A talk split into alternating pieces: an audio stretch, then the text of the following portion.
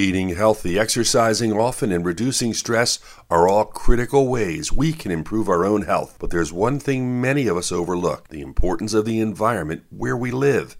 This is even more important as many continue to work from home. There are some basic things you should do for your home safety. If your home was built before 1978, have an inspector come to look for lead paint. Don't let people smoke cigarettes in your home. In addition, Make sure you look for water leaks. You don't want to encourage growth of mold.